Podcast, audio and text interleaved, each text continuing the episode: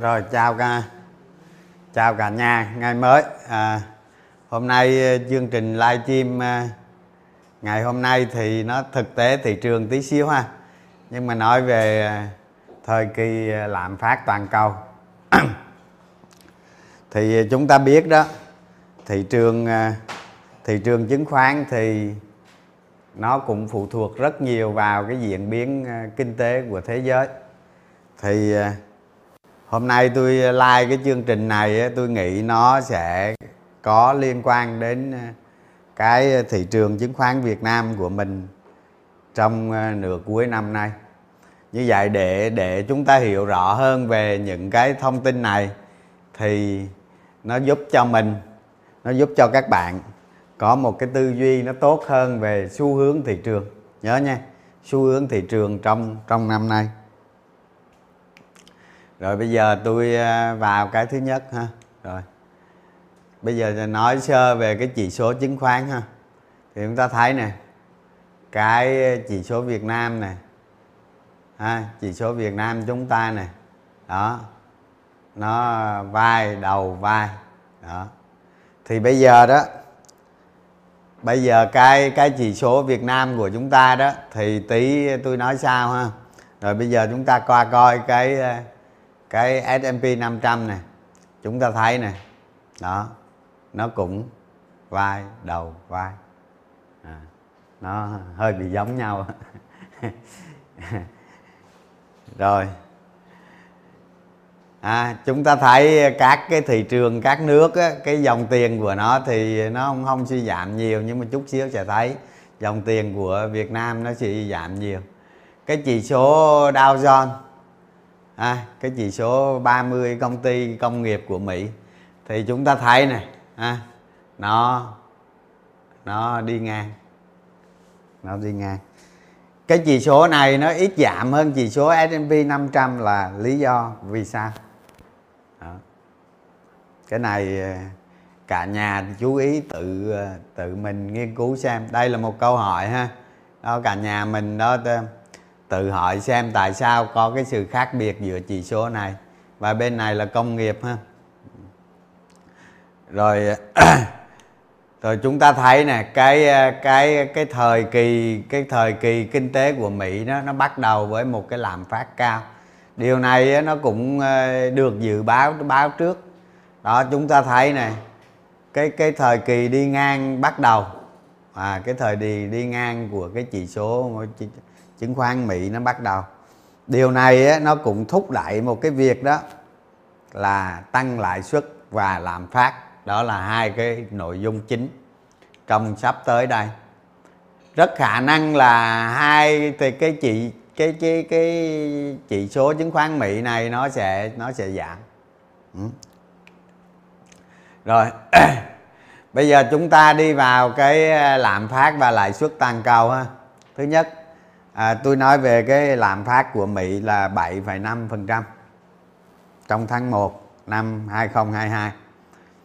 Thì chúng ta nghĩ nè, khi chúng ta đầu tư cổ phiếu á, là phải quan tâm tới lạm phát của Mỹ và lãi suất của Mỹ.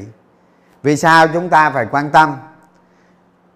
Khi bình thường thì thôi không sao, nhưng mà khi có cái biến động lớn ở thị trường của Mỹ, ở nền kinh tế của Mỹ, thì nó kéo theo các cái nước lớn, ví dụ như là EU, Anh, Nhật hay là Trung Quốc, hay là những nước mới nổi, những con hổ lớn, thì chúng ta sẽ thấy cái hành động của Mỹ nó sẽ kéo các nước đó theo, và cũng vô tình là nó kéo luôn toàn thế giới.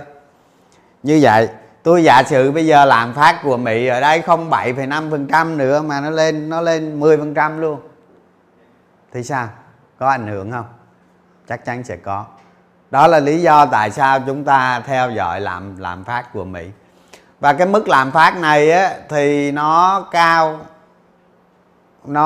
đến 40 năm, cao nhất trong 40 năm qua. Bây giờ chúng ta xem cái bài livestream hôm nay á, chúng ta xem không phải là cái vấn đề thông tin này đâu không, mà chúng ta xem để chúng ta ghi nhớ vào một cái tư duy của bản thân mình về những cái diễn biến toàn cầu sau này nếu có. Còn cái thông tin này thì chưa chắc nó tác động tới thị trường chứng khoán Việt Nam gần sắp tới đây đâu ha. Còn nếu nó có tác động thì nó có cái độ trễ lâu hơn đó. Thì cái lạm phát cao này, cao nhất trong 40 năm, thì buộc chính phủ Mỹ, Fed, buộc Fed phải tăng lãi suất. Phải tăng lãi suất. Thì cái tăng lãi suất thì có rất nhiều dự báo đưa ra, nhưng mà theo tôi được biết đó thì có thể là trong năm 2022 này Mỹ sẽ tăng lãi suất từ 6 tới 7 lần. Mỗi lần là 0.25%. Chút xíu nữa cả nhà vào cái live trong sẽ thấy. Thì điều này nó tạo ra cái gì? Đó, chúng ta phải nhớ. Nếu mà lãi suất Mỹ tăng cao thì có nghĩa là đồng đô la lên giá. Đồng đô la lên giá. Bắt buộc các cái nước phía sau tăng lãi suất theo, ngoại trừ cái nước nào đó rơi vào cái thế gọi là tiền khủng hoảng á, tức là nó yếu quá phải bơm thêm tiền đó, chấp nhận mất giá đó, thì các cái nước theo sau họ tăng lãi suất theo. Các cái nước đang phát triển mà trung bình yếu thì đồng tiền sẽ mất giá rất nhiều. Lúc này chi phí vốn á, chi phí vốn của doanh nghiệp sẽ tăng cao đó. Nó ảnh hưởng đến các cái thị trường đầu cơ, các cái thị trường có yếu tố đầu cơ cao đó. Đó là cái mặt tác động của nó một cách trực tiếp. Còn như bây giờ tôi nói, giờ mà ví dụ như giờ nó xảy ra cái này đi, nhưng mà nó làm cho cơn đại dịch khác thì chắc chỉ số lên 3.000 á, chưa chắc là nó tác động đó. Vừa rồi là con virus corona, bây giờ là virus cô gì đó nữa, thì nó lại tác động khác đó các bạn. Nhưng mà bây giờ chúng ta vẫn phải suy nghĩ theo cái hướng này. Rồi cái thứ hai đó là Ngân hàng Trung ương châu Âu là sẽ nối gót theo Mỹ, không có áp dụng chương trình mua trái phiếu nữa và sẽ kết thúc vào quý 3. Quý 3 này là dự kiến thôi, nhưng mà có khi là quý 2 nó kết thúc. Như vậy chúng ta thấy ở châu Âu nó lạm phát cũng cao, tôi chưa có cập nhật cái chỉ số lạm phát ở châu Âu nữa. Nhưng mà chúng ta thấy nè, châu Âu bây giờ cũng nối gót theo Mỹ rồi, đúng không? Nối gót theo Mỹ luôn và sẽ tăng lãi suất. Điển hình, Anh không thuộc châu Âu nhưng mà nước Anh người ta đã tăng lãi suất rồi. Đó. Sau này sẽ đến các nước khác, ví dụ như Hàn Quốc rồi, người ta đã tăng lãi suất từ sớm rồi. Đó. Với cái sức ép lạm phát toàn cầu rất lớn. À. Giả sử bây giờ tôi nói nè, Việt Nam chúng ta may cái không có bơm tiền như Mỹ. Việt Nam không bơm tiền, không bơm xu nào hết đó. Các bạn cứ nói bơm tiền là những thằng đó, thằng ngu, không có xu nào hết đó. Thì lạm phát của chúng ta nó thấp. Thế Mỹ lạm phát cao quá trời, Việt Nam chúng ta có tới mức này đâu, chúng ta có bơm tiền đâu mà. Vẫn theo cái kết quả, vẫn theo cái mức tăng trưởng tín dụng hoặc là tăng trưởng M2 hơn 10%, 11, 12% là điều, trong cái điều kiện nó bình thường. Rồi, tiếp theo là hành động của các nước lớn. Đó, các nước lớn người ta cũng chạy đua cái việc tăng lãi suất. Và kết quả là chuyện gì sẽ xảy ra? Lạm phát nó sẽ dần dần hạ nhiệt. Nó không hạ vào năm nay thì nó cũng sẽ hạ vào 2023, 2024. Đối với Mỹ cái vấn đề lãi suất chút xíu tôi nói sau đi. Đó thì lạm phát nó sẽ có xu hướng nó giảm xuống và nó cân bằng trong một vài năm tới. Đó. Rồi xu hướng lãi suất của các nước đang phát triển á, là áp lực rất cao. Áp lực rất cao. Việt Nam là một trong số đó. Nhưng có điều các bạn hãy nhớ này.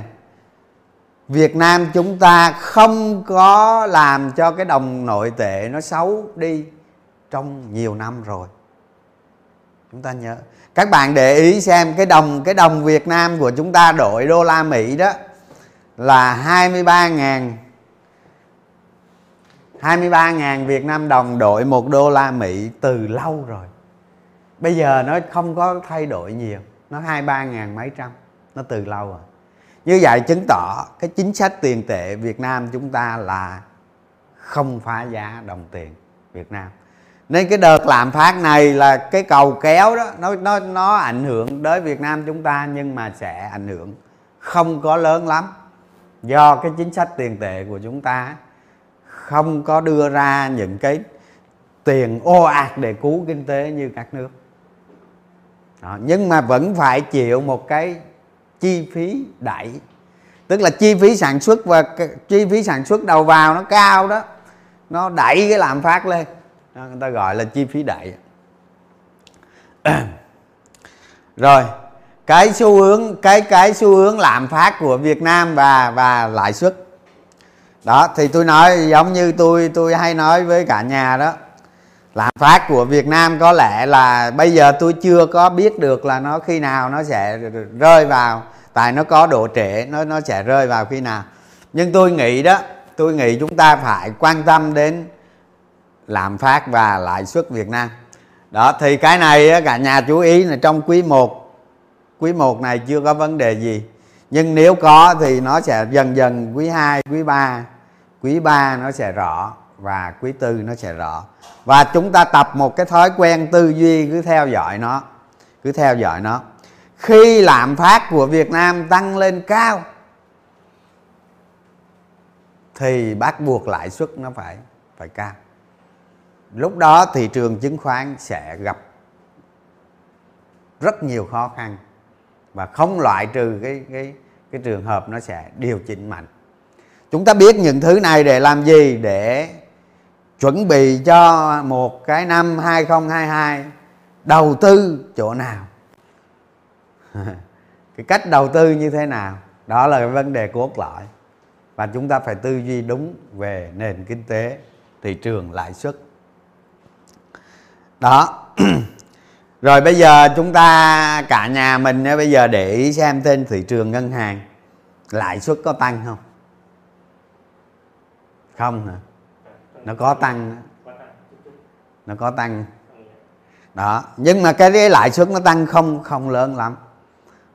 Đó, thì chúng ta sẽ xem theo cái xu hướng lãi suất, nhớ nha. Cái xu hướng lãi suất của Việt Nam chúng ta như thế nào trong thời gian tới. Biết đâu nó có biến cố mà lãi suất tiết kiệm mà nó lên tới 8, 9, 10% chẳng hạn. Mà tôi nghĩ chính phủ không để xảy ra việc này. Nhưng mà nếu mà xảy ra tới việc này, tôi nghĩ là thị trường chứng khoán sẽ có đợt giảm mạnh. Nếu như lãi suất tăng cao và lạm phát tăng cao. Việt Nam chúng ta chịu một sức ép trong năm nay rất lớn, đó là đồng đô la lên giá. Chịu một sức ép rất lớn. Như vậy là các công ty xuất khẩu sẽ có lợi. Những công ty nắm giữ nhiều tiền mặt sẽ có lợi vì lãi suất tăng. Nhưng cái lợi ở đây không đáng kể đâu. Nhưng mà chúng ta nói theo cái kiểu như vậy. Những công ty núi nợ, khi lãi suất tăng những công ty núi nợ rất là mệt. Những công ty một đống tiền mặt thì có lợi. Và khi đồng đô la tăng giá, đồng Việt Nam nó bị suy yếu thì xuất khẩu có lợi. Mà ông nào mà xuất khẩu mà đòn bẩy nợ, xuất khẩu doanh số tăng tốt mà đòn bẩy nợ thấp thì cũng tốt trong cái thời kỳ này. Như chúng ta thấy năm 2021 á, lại lại lãi vay rất là thấp.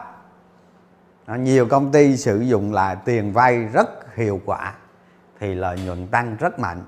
Mặc dù dịch hay là này kia nhưng chúng ta tầm soát trên thị trường cổ phiếu, chúng ta thấy nhiều công ty có lợi nhuận tăng rất lớn, tăng rất mạnh. Mà trong năm nay nó có cái cổ phiếu đó ha. Rồi ở bên này nhà mình mua sách thì vào Shopee hoặc Lazada nè, gõ cái chữ tầm soát cổ phiếu vào là mua được thôi ha. Hôm nay tôi lướt trên Facebook tôi thấy cái cả chục trang người ta bán sách lậu đó. Thì đối với cái sách này, các bạn mua sách trắng đen về các bạn đọc không được đâu. Nên đọc sách màu ha, tại cái hình ảnh biểu đồ nó phải cần sách màu. Thì các bạn mua sách thì các bạn vào Lazada với Shopee để gõ vô rồi mua ha. Rồi như vậy bây giờ tôi qua cái phần xu hướng lãi suất Mỹ nè, cả nhà thấy nè đó, những cái năm 80 mấy 90 lãi suất của Mỹ cực cao nhưng không phải thấp đâu, đâu có thấp. Và lạm phát bây giờ lạm phát bây giờ 7,5% là cái gì đó, chưa là cái gì. Chúng ta thấy lãi suất của Mỹ ngày xưa nè ha, đâu thua gì Việt Nam rồi hồi trước đó, Việt Nam bây giờ đó y chang. Nhưng mà một khi nền kinh tế nó lớn như thế này, lãi suất nó rất thấp, tại vì cái sức tăng trưởng của cái nền kinh tế nó không còn lớn nữa nên lãi suất nó sẽ không cao. Có khi âm đó. Ở Nhật lãi suất có năm nó âm thì đó. Thì cái quá trình từ năm 2008 đến đây lãi suất tăng rất ít. Cái giai đoạn này này là khủng hoảng kinh tế này, nên Fed đưa lãi suất xuống 0,5% này, 0,5% đó. Chúng ta thấy này đó, suy thoái kinh tế này kéo dài nên lãi suất thấp, và mục tiêu lạm phát 2% này của Mỹ đó, nay nó vượt rồi đó. Thì những cái năm này kinh tế tốt và có những cái dấu hiệu và Fed tăng lãi suất nè, mà các bạn thấy không, tăng lên có tí xíu mà 2,5%. Sau đó gặp cái đại dịch, hạ lãi suất xuống, và bây giờ tới đây bắt đầu sẽ tăng lên. Nhưng ở đây bây giờ chúng ta thử hỏi lãi suất của Mỹ sẽ tăng tới khi nào? Ai trả lời được?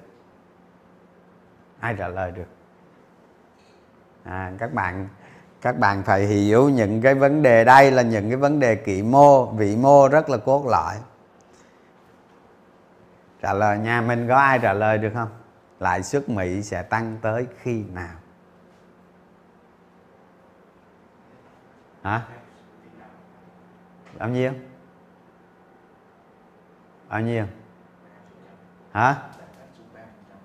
Tăng 3%. Lãi suất sẽ tăng lên 3% hay sao? Ok, rồi. Tức là chính phủ Mỹ, Fed sẽ tăng lãi suất cho đến khi lạm phát đạt 3%. Sau đó nó có cái chắc nay người ta tính, cái đường tính người ta nó khác chứ không như ngày xưa nữa ha. Có khi người ta tính cho lại lạm phát nó về 3%, và cái quá trình đó nó tự động nó cuộn về dưới 2%, gọi là cái tác dụng phụ đó, tức là cái trớn của nó đó. Nó lúc đầu bây giờ người ta sẽ tăng lãi suất làm sao cho nó lạm phát nó về 3%, và cũng từ cái quá trình đó nó sẽ từ từ nó cuộn về dưới 2%. Chứ chúng ta không thể biết là sẽ tăng bao nhiêu lần, những cái tăng bao nhiêu lần đó là dự báo thôi, còn mục tiêu là phải đạt được về mức ở đó, và nó cũng tùy thuộc vào những cái biến cố kinh tế, những cái cú sốc, những cái vấn đề trọng yếu nó xảy ra trong tương lai bây giờ chúng ta không biết được. Thành ra cái tư duy của chúng ta là tư duy như vậy, nhưng nếu có một cái biến cố chúng ta lập tức thay đổi cái tư duy đó, chứ không có giữ, không có giữ. Tại vì bản thân kinh tế nó vận động mà, đôi giày đôi dép nó không có số cơ mà. Thành ra khi đầu tư cổ phiếu như vậy, chúng ta phải tiếp nhận những cái trọng yếu, thay đổi quan điểm, thay đổi cách tầm soát, thay đổi thông tin lại, chứ không phải giữ một cái thông tin chặt rồi ôm nó, rồi ôm nó chết luôn. Rồi cái này cái biểu đồ nó ngắn hạn hơn thôi, thì bây giờ lãi suất nó sẽ tăng lên lại như thế này đó. Rồi bây giờ tôi qua cái thị trường Việt Nam của chúng ta với cái xu hướng ha. Rồi chúng ta để ý này, cái thời gian mà tôi vẽ cái cột màu xanh này là thời điểm kết quả kinh doanh quý 1. Thời điểm kết quả kinh doanh quý 1. Như vậy năm nay chúng ta đầu tư, chúng ta dự báo được công ty nào lợi nhuận quý 1 nó tạo ra đột biến, và chúng ta phải biết từ ngay bây giờ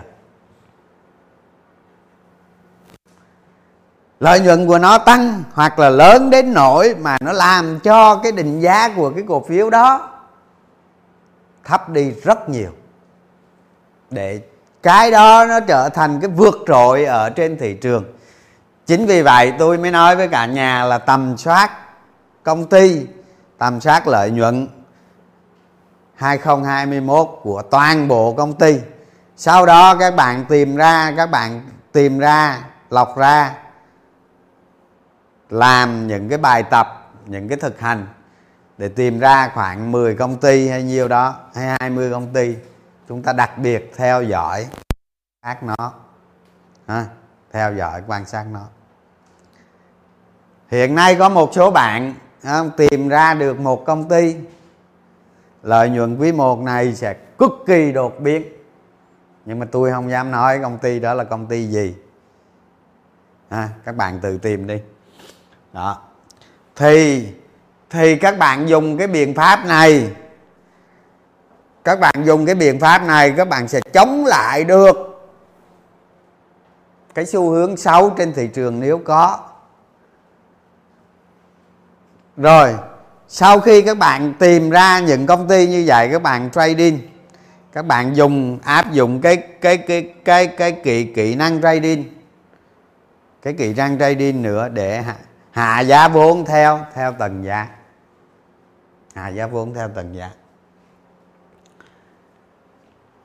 Như vậy chúng ta sẽ giảm được đi rủi ro rất là nhiều,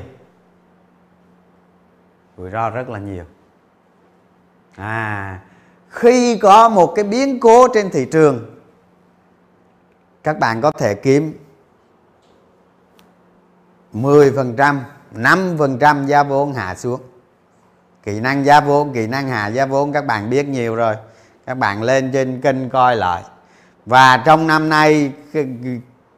nay, các bạn làm chừng 5-10 lần cái hạ giá vốn như vậy. Mục tiêu làm sao các bạn đưa cái giá vốn mình về bằng không là các bạn toàn thắng năm 2022. Làm như vậy. Năm nay đặc biệt với những cái diễn biến kinh tế trong nước, thế giới và cái dòng tiền trên thị trường đang suy yếu đi rất nhiều. Đặc biệt năm nay các bạn đầu tư vào những cái cổ phiếu không thực chất, không có lợi nhuận, không có định giá tốt, không có tương lai tốt, sẽ thất bại. Chắc chắn sẽ thất bại. Ở chúng ta nhìn vào đây này, dòng tiền trên thị trường hiện nay là đang đi xuống rất là thấp. Chỉ còn dưới 20.000 tỷ một phiên thôi. Đó, nó thấp hơn rất nhiều so với những tháng trước. Nhà là như vậy, bây giờ mở cửa hết đâu có hạn chế dịch đồ gì đâu. Nhà đầu tư trở lại giao dịch bình thường, kinh tế mở lại giao dịch bình thường. Tại sao dòng tiền trên thị trường lại xuống thấp như vậy? Tự mình trả lời lại à, các bạn xem livestream nhiều rồi, giờ tự mình trả lời lại. Đó là câu hỏi các bạn thực hành, tự mình trả lời lại tại sao dòng tiền nó xuống thấp như vậy. Rồi chúng ta tiếp theo nữa là chúng ta thấy gần đây là dấu hiệu thị trường đi ngang và nhiều nhóm ngành cổ phiếu giảm rất mạnh. Chúng ta đầu tư rất khó kiếm ăn trong giai đoạn này. À, vậy mà cố đánh cho full vào. Lúc này nên thay đổi cách đầu tư, thay đổi chiến thuật đầu tư. À, chúng ta giữ cổ phiếu ở mức vừa phải, phòng thủ những cái đợt giảm xuống tầng giá. Tầng giá đó cân bằng, chúng ta gia tăng lên tầng giá trên, có thể chúng ta bán, hoặc nó lên nữa chúng ta bán, hoặc nó yếu đi chúng ta bán cái tầng giá đó. Phải triệt để áp dụng cái kỹ năng trading theo tầng giá. Và chúng ta không cần thiết phải đầu tư all in, ngoại trừ kiếm được siêu cổ phiếu. Đầu tư với một cái mức độ phòng nhất định.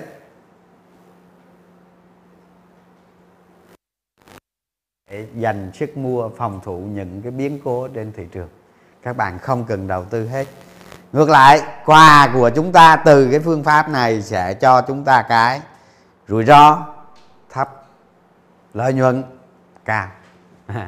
Các bạn all in lỗ nhưng mà các bạn chân trong chân ngoài lời nhiều, chứ không phải chúng ta đầu tư chúng ta giữ hết cổ phiếu là lời nhiều đâu. Tôi nói rồi, ngoại trừ siêu cổ phiếu, ngoại trừ cái cổ phiếu nó quá đẹp.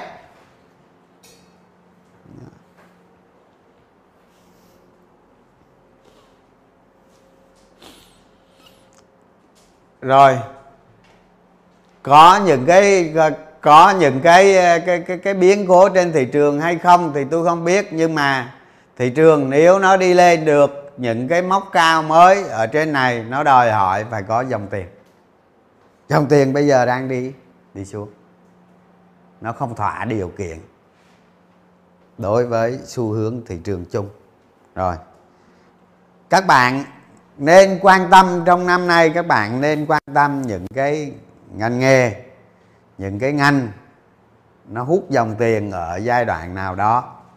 Các bạn đầu cơ thì ra đầu cơ, đầu tư thì ra đầu tư.